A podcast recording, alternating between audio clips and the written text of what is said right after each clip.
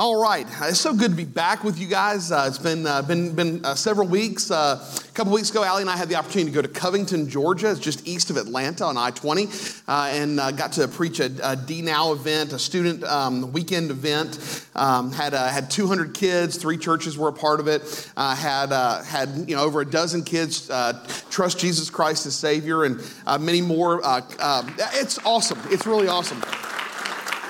we. Um, had, had the last night, uh, we were focusing on Ephesians chapter 6, and we were uh, looking at the, the whole weekend was looking at the armor of God. And so uh, we began to talk about the shoes and the readiness of the gospel of peace, and, and I began to, to teach a little bit about, um, about what it looks like to take everything that you've learned and to put your feet to that and to take the gospel uh, to a, a, lost world. We had several kids that night that also committed um, to either full time vocational ministry or to, um, or to missions, to, go, to taking the gospel out. And so um, it's, it's one of those things, when I was a student pastor, I always envied the guy that got to come in uh, and preach for the week weekend because he got plenty of sleep.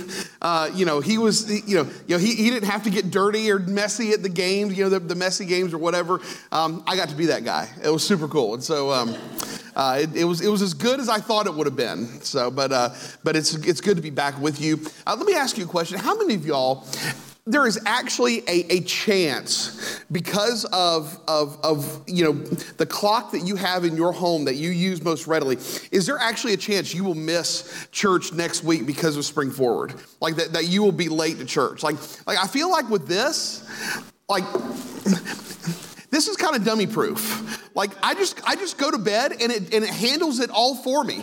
I wake up and and other than the fact that I'm that I'm I'm still super tired, like like I haven't missed anything. And so uh, so but if that's you, if you are more of an analog person, make sure to set your clock ahead. You do not want to be late uh, next week. It'd be super awkward because if you walk in for the 1045 service and I know you go to 930, I'm going to make fun of you. It's just what's going to happen, okay? So no hard feelings. All right. If you have your copy of God's Word, let's go to uh, 2 Timothy chapter 3. We're starting a new series um, this week, and this series is very important, okay? It's, it's important for, for a couple of reasons. Um, one, when you trusted Jesus as Savior, uh, for the believers that are in the room, if you trusted Jesus and when you trusted Jesus as Savior, um, you know, you know it, it, everything was kind of like new, and you were in this honeymoon phase, and, and, and the, the birds were singing, and the blue, skies were bluer, and the trees were greener, et cetera, et cetera. Um, you, you, you, trusted Jesus, salvation came first, right? And, and you basked in that newness. Um, but kind of like a, like, like, a baby that had just been born, you know, your faculties aren't working completely. I got to hold a, a two week old baby uh, yesterday, and like I was, Allie said, you were a little stiff. And I said, I said, I did not want to drop her. Um, her parents would not have, have liked that, right? But I mean, she was kind of like, you know, she couldn't see all that well, and, and, and she was just sort of like flailing. I mean, it, it, really wasn't the, the best thing. When we're new, I know, when we're new believers, right? Right? And, you know, you haven't grown in spiritual discipleship yet, you haven't deepened the roots in your spirituality, your vision can be a little bit skewed. Everything can be, you know, when, when life hits, everything is so loud, it, it can kind of be overwhelming. But the cool thing is, is that as you mature in Christ, when those roots deepen, and you become a more mature believer, and I think on, on some level, uh, for those of us that have been Christian, I mean, I've been a Christian for 30 years, okay? And so I think for some of us, we forget what it was like when we first came to know Jesus as Savior and we were kind of overwhelmed with all the newness of the Bible and all of the stuff the Bible teaches and things like that. Um, I think there's a part of, of the established church that just kind of expects you to have it all put together. And we forget that when we were new believers too, that we didn't have it all put together, and we still did dumb stuff, and we still, um, uh, we still, there were days we just couldn't get it right. We just sort of expect you to figure this life out. But the Christian life can be a little bit blurry at times, can it? When I was in seventh grade, uh, we, we had. Uh, uh, it, I don't know why they, they brought us all in. I think it was like when they do the scoliosis test. You know, they parade you by. I don't even know if they do that nowadays. Like, but but like they made you bend over and then they checked your spine and everything, and then they take you into another room. They check your eyes and they check your hearing. I guess it's for you know they, they do it to everybody. Uh, and so you know, I, I mean, I'm competitive by nature, and so we go in. I'm like, I have the straightest spine of anybody in this place. I'll tell you.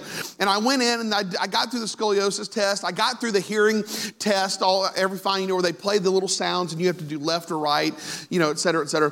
Um, I got to the vision test, uh, and when we got to, to that point, they said, read the lowest line you could read. I couldn't read any of them. And I was like, I don't know, E? Q, Q maybe. And they go, okay, you're blind. And I was like, okay. So they called my parents and, and they took me to get um, get my eyes checked. And turns out that I was, I, am not as blind as my wife, all right? She is like super blind, okay? Um, I'm just like a little bit blind. Uh, and so, so I wear contacts, and which, my right one is messing up, so if I'm blinking weird today, that's why. Um, I, was, I was blind. Let me tell you something. I go to the doctor's office, and the first time the doctor puts that, you know, the kind of like moves the, the little thing over in front of your head and starts to like click around, then all of a sudden, I could read letters. it was amazing. And like they're like, you need glasses. And I go, what? Like, I thought, I thought any chance of dating is now gone completely out the window, okay? Like, like nobody's going, but th- they did say that you can get, uh, we make lenses look like Maverick's lenses in Top Gun uh, from his aviators, and I go, I'll take those. I could read the board in school. Like I could see, I, like I could see like people that were more than 10 feet away. Everything just sort of cleared up. You know why? Because for the first time in a long time, everything in my everything in my field of vision became focused. You don't realize how blurry things are until something is put in front of you where you put those glasses on to where you can finally see. And that's why we call this series Focused, because I think for many of us, we're many believers, we're walking around and we live this blurry life and we've gotten so used to it that that when, when we, we, we deepen our knowledge of Christ and we grow to love Jesus more, all of a sudden the things in our life that have been so blurry for the first time uh, have become clear. And so, this series, and we're going to start with the scriptures today, all right, because that's the best place to start. This series is about uh, spiritual disciplines. We're going to look at we're going to look at praying, we're going to look at fasting. We're going to look at journaling. We're going to look at meditation and scripture memory, all of these things. And I think in so many ways, our lives we live in a spiritual blurriness. That as we grow to love Jesus more, those things become clearer and our discipleship deepens. There's, these are going to be some things that you may have heard, and maybe some things you're going to hear for the first time. But all of these disciplines we're going to look at, when they're used in tandem, will help to focus our lives to see the life that God wants for each of us. So the end game is similar, right? And, and, it's, it's kind of unique at the same time because we're all unique individuals. But mature discipleship for the believer, this side of heaven, mature discipleship is the end game. It's how the Lord uh, brings us to that point of spiritual maturity that is unique. But when our lives are done and the, Lord calls us home, the end game is the same for all of us because when we get to heaven, right, what a day of rejoicing that'll be, right? That we're going to um, we're going to uh, have an eternity of worship of a holy God. We're going to be co-heirs with Christ uh, to our eternal inheritance. And the riches of being a true child of God, uninhibited for the first time by the, the devastating effects of sin. Now, before we can dive into the disciplines, we have to look at what the disciplines are grounded in. And that is the living, active word of God that we that we use daily for encouragement, for rebuke, for correction, etc. Today's big idea is this is that the Bible is God's written words. And we're going to dive into exactly what that means because it means something specific. But they, these, and we have to, as believers, we have to ground ourselves in this because if the scriptures are not inspired and inerrant in the original autographs, then they are not trustworthy, as 2 Timothy chapter 3 says. So, we as believers, we have to believe that God's words, all of them, all 66 books of the Bible from cover to cover, are inspired and inerrant in the original autographs. In the uh, 19th century, there was a group of British sailors. They were uh, on a, a boat uh, called the HMS Bounty. I actually have a photo uh, that should be, should be behind me. Um, a group of sailors uh, seized the ship. They mutinied, all right? They mutinied on, the, on the, wherever they were headed. They, they mutinied. They took over the ship, killed the captain, and then fled and went to an island in the South Pacific called Pitcairn, all right? And there they, they, they went and they were, they were outlaws. They, were, they, they feasted on the treasure that they had, uh, and they lived amongst one another, and they hid from justice for years and years and years. And they were just on this, this desolate island. They just sort of made things work. Uh, and and they but they were and they were such a they were they were such this like like community of kind of cutthroat people that before long they couldn't just live together. They wound up um, actually killing one another. They started killing each other.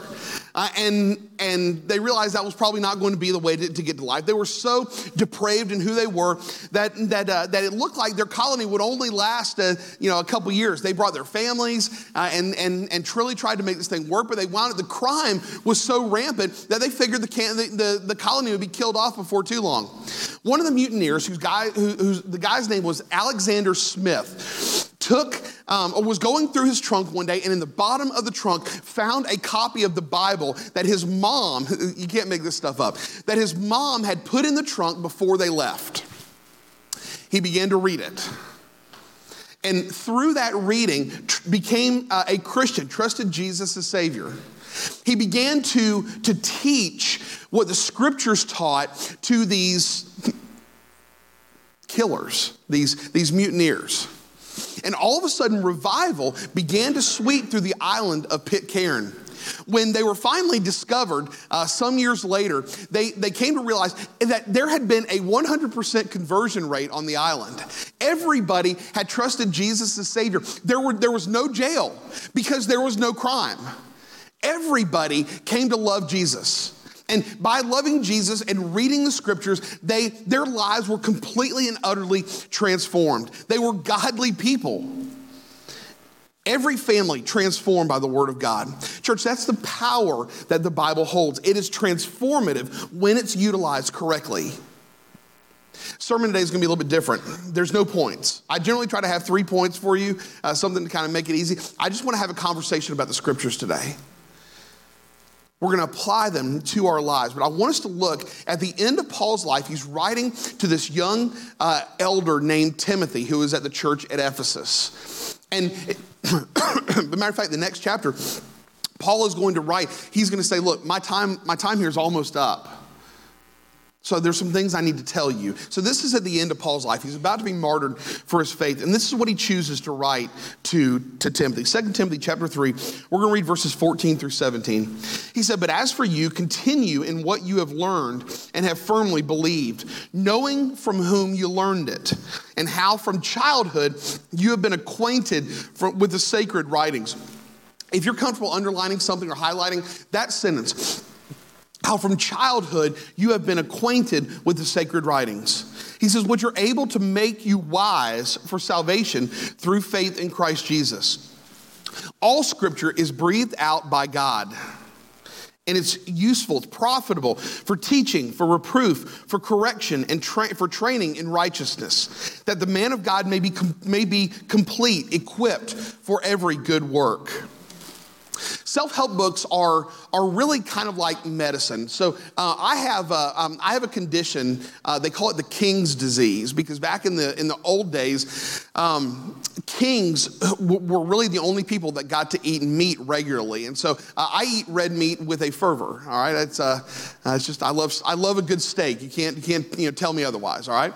Um, but I have a condition called gout, all right? And so uh, when I eat too much, um, too much red meat uh, or game, and I like, you know, I like venison too, um, when I eat too much, what it does, my body is unable to process um, this. Um, these, this acid called uric acid. It comes up from purines. Uh, and my, my, my uh, kidney is unable to process um, these, the, this particular type of acid. When the acid stays in your body unprocessed for too long, it, it uh, converts itself into these little crystalline looking razor blades that settle in my joint.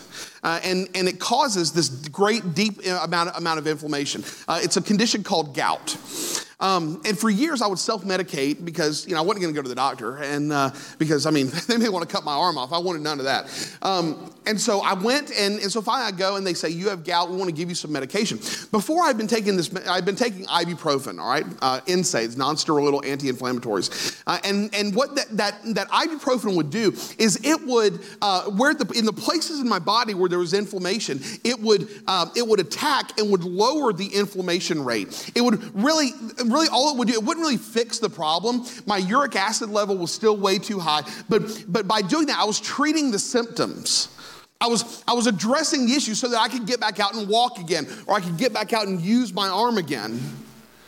It reduced inflammation, and, it, and all it did was buy me six hours to figure out how I was gonna fix it. And then in six hours, I would take ibuprofen again. What the problem is, is that with something like ibuprofen, you have to, you, you have to treat, um, you have to make a choice. You're either gonna treat the problem or you're gonna treat the symptoms. See, self help books, books that want to convince you that you are the key to your own destiny, they are, they are nothing more than ibuprofen. They are treating the problems that you have in your life. They are, they're, they're treating the symptoms of what's in your life. It's not the, they're not treating the problem.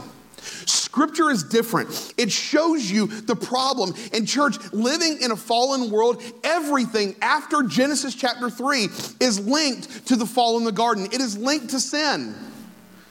When we read the Bible, it's not just treating the symptoms that are gonna come back and that you have to treat them again. It, it works to treat the problem, it leads to heart change. And the problem in the world that we live in is that we have a rebellious heart and a stubborn will. Look at verses 14 and 15. Of all that Paul could have told Timothy as he led the church at Ephesus, he says, Continue in what you have learned. Where did he learn it? He says, The things that you learned from childhood. The things you've been acquainted with from childhood, the sacred writings. He said the scriptures are able to make you wise. Church, the problem in our world today is that too many people are smart and not enough people are wise. They know the truth, they proclaim the truth on Facebook, but they don't follow it, they don't live it. Paul says these scriptures are able to make you wise for salvation through faith in Christ Jesus. How do we know that the sacred writings, it's the sacred writings that the Paul is speaking of, is what would become a couple hundred years later the 66 books of the canon? Let me show you. In the Greek, there are three different words that are used for, for the phrase the Word of God or for scriptures. Okay? Um, the first is the Greek word graphe. Graphe literally refers to the actual ink that's on the page. Okay, so if you have your Bible, and it's not like in, in electronic form like I have, if you have the the, the loose, you know, the olive leaf, you know, binding, uh, hold it up for me. Okay, so understand that when we talk about the graphe, good, thank you, you did so good with that. Um, when we talk about the graphe, right, it's where we, when, when somebody writes a biography, it is a graphe, it is a, a, a work on the page. It's, it's letters and, and words that are formed into a book on the page about somebody, biographe, right? So the graphe is the ink that's on the page. So that in 2 Timothy chapter 3, verse 16, when he says the, the sacred writings, the scriptures, all right, that is the graphe. so he, says, you've been, you've been acquainted with these words all your life since you were a child. The other Greek, one of the other Greek words is the Greek word logos, which refers to the meaning of the Bible. John chapter 1 and verse 1, the Bible says, In the beginning was the Word, and the Word was with God, and the Word was God. All right, and, and that is a, a it's a prophetic speaking about uh, the Messiah, about Christ. Right? It is the explanation, it is the understanding, it is the application of the graphe by the hearer. Jesus came and said, I have come not to abolish the law, but to what? To fulfill it, right? Jesus is the application of the graphe. He is the application of the words that are on the page. The third um, word is the word rhema.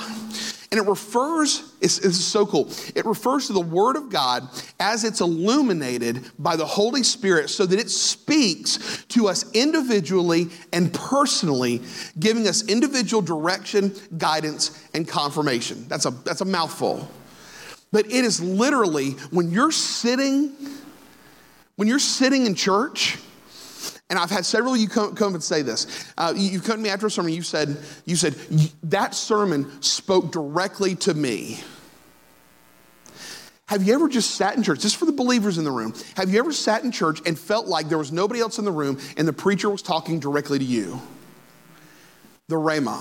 When the Holy Spirit that is indwelled inside of you begins to well up and apply the graphe to your life. John chapter 6 and verse 63, John said, It is the Spirit who gives life, the flesh is of no help at all.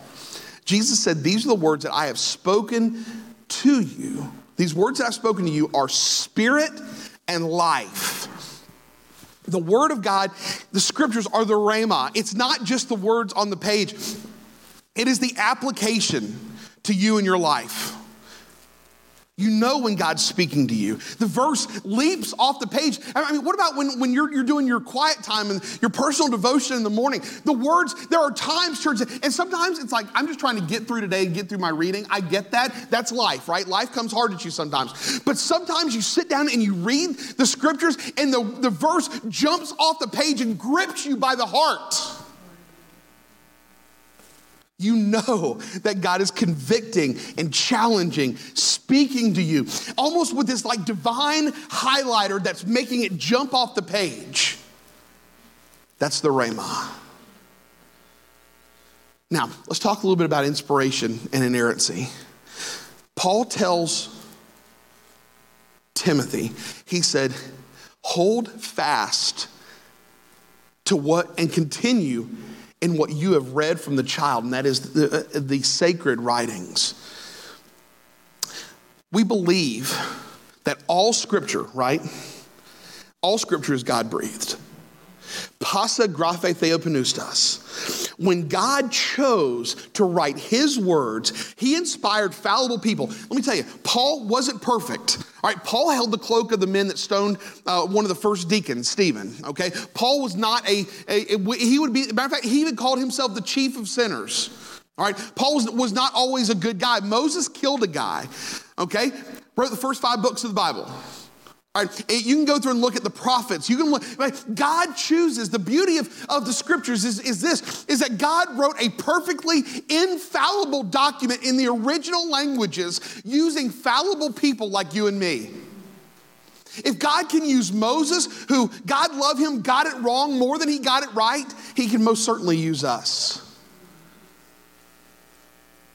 Dr. James Merritt said that the primary purpose of reading the Bible is not to know the Bible, it's to know God. Jesus is the Logos. He is, he is what brings the words off the page into life. We believe that God inspires. Have you ever been inspired to do something? You know what that feels like when God puts that passion within your heart to do something, and it could be anything. And you, you just can't sleep until you do it, until you, you get it handled. And the best way I could just describe it is it just feels right. There have been times that I've been that I've sat in front of a blank computer screen and I thought, how am I going to write a, a sermon on this scripture? Like, I wrote a sermon uh, one time. I had a, a, church I was preaching in. They asked me to preach on John 11 35. Does anybody know that? That's the shortest verse in the Bible. Jesus wept. We'd love to have a sermon on John 11 35. And I go, huh? How am I going to do 40 minutes on two words? And when I sat down and started reading the scriptures, it was like somebody opened up a fire hydrant right in my face. And Christ flew out.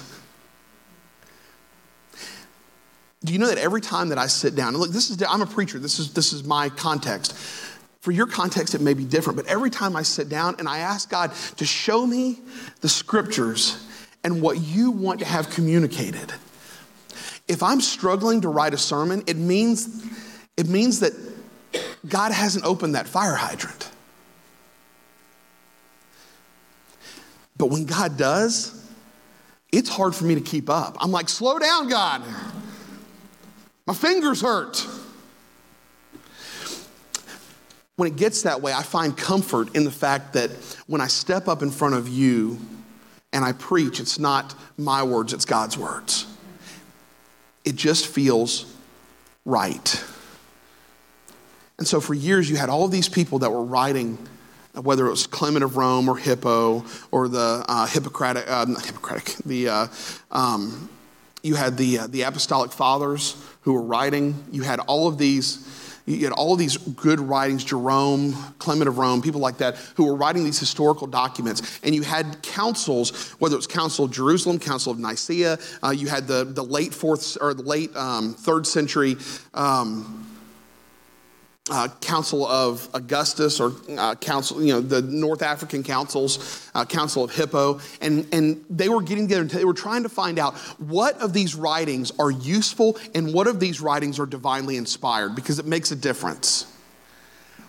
And through their prayer, through their work, God illuminated to them which of, the, of the, all of these historical writings were the ones that were divinely inspired. Now, does that mean that the ones that are, and by the way, what they came up with, was with the 66 books that are sitting in your laps?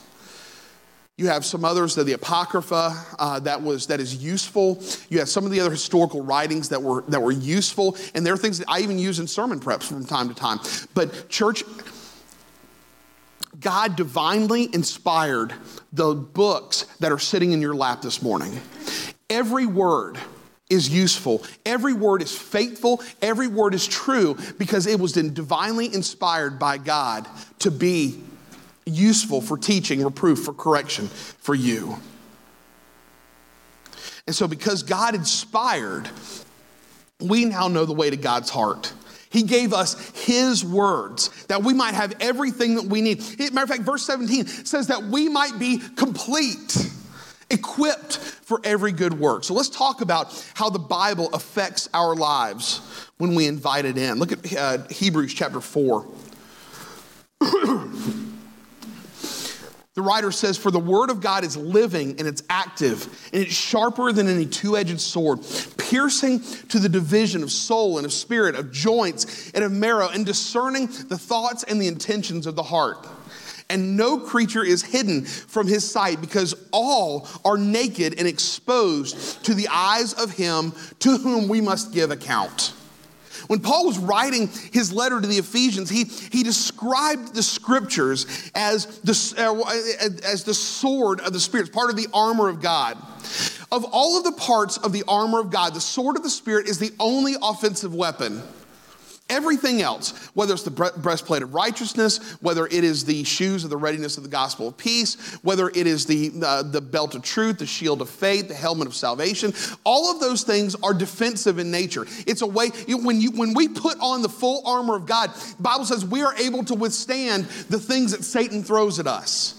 But he gave us the sword of the Spirit. And the problem is, so much of our lives are spent putting on the whole armor of God and so often, for some reason, we feel like, like the sword is just an addendum. It's just something that is added on. But it is living and it's active. It's sharper than any two-edged sword, and it cuts to the very quick. It separates joint, bone and joints and marrow, and it, it separates all of those things. It is an offensive weapon. It cuts. It exposes sin and it calls for sin to be rooted out. Look at Ephesians chapter 6 and verse 16. He says, In all circumstances, take up the shield of faith with which you can extinguish all the flaming darts of the, e- of the evil one, and take the helmet of salvation, and take the sword of the Spirit, which is the Word of God. I want to show you a picture of what Paul's talking about here when he talks about a sword. This is a Roman, this is a first century Roman, what they call a Pugio dagger. Uh, there were two types of swords that Roman soldiers carried. One was this big broadsword. So, like when you watch uh, uh, TV shows that have sword fighting, like Three Musketeers, or you watch like you know like um, other movies, like you know things involving like like Athens or Rome or whatever, like like older movies like that. They have these big broad swords that you can swing, and and you know it's a really cool sword fights that you see. Um, that's not what Paul's talking about with the sword of the Spirit. I, I, I kind of thought it would be. Like, I kind of thought that it would be this like huge sword that was like really imposing in nature. And you swing the sword of the Spirit with, and, and everybody's afraid of it and nobody attacks you. Well, that's not how the world works. Satan's up in your grill all day long. He's trying to knock you off course. He's trying to, to diminish your capacity to live for Jesus. What Paul was actually talking about was a, was a Pugio dagger, which was generally, the blade was generally between six and 18 inches, and it was carried on the side on the, the belt that the Roman soldiers put on. So, for close quarters, hand to hand combat, where the broadsword wouldn't be effective, the soldier could take out this dagger and could fight in close hand to hand combat. Sometimes, it feels like Satan is right up in our faces, doesn't it? When we're riddled with fear or when we're overcome by insecurity or by temptation. Church, that's why God gave us an offensive weapon like the Word of God. I've read the end of Revelation 22. Satan is vanquished and Christ is victorious. When we read the scriptures, we see that the, the believers benefit from the sword of the Spirit. Church, God has a plan for you. It's more beautiful and more grand than you can ever imagine. And it may not be like a materialistic grand, like you may wind up never being a multimillionaire. It may not be this opulent grand where you have this massive house in Queens Harbor.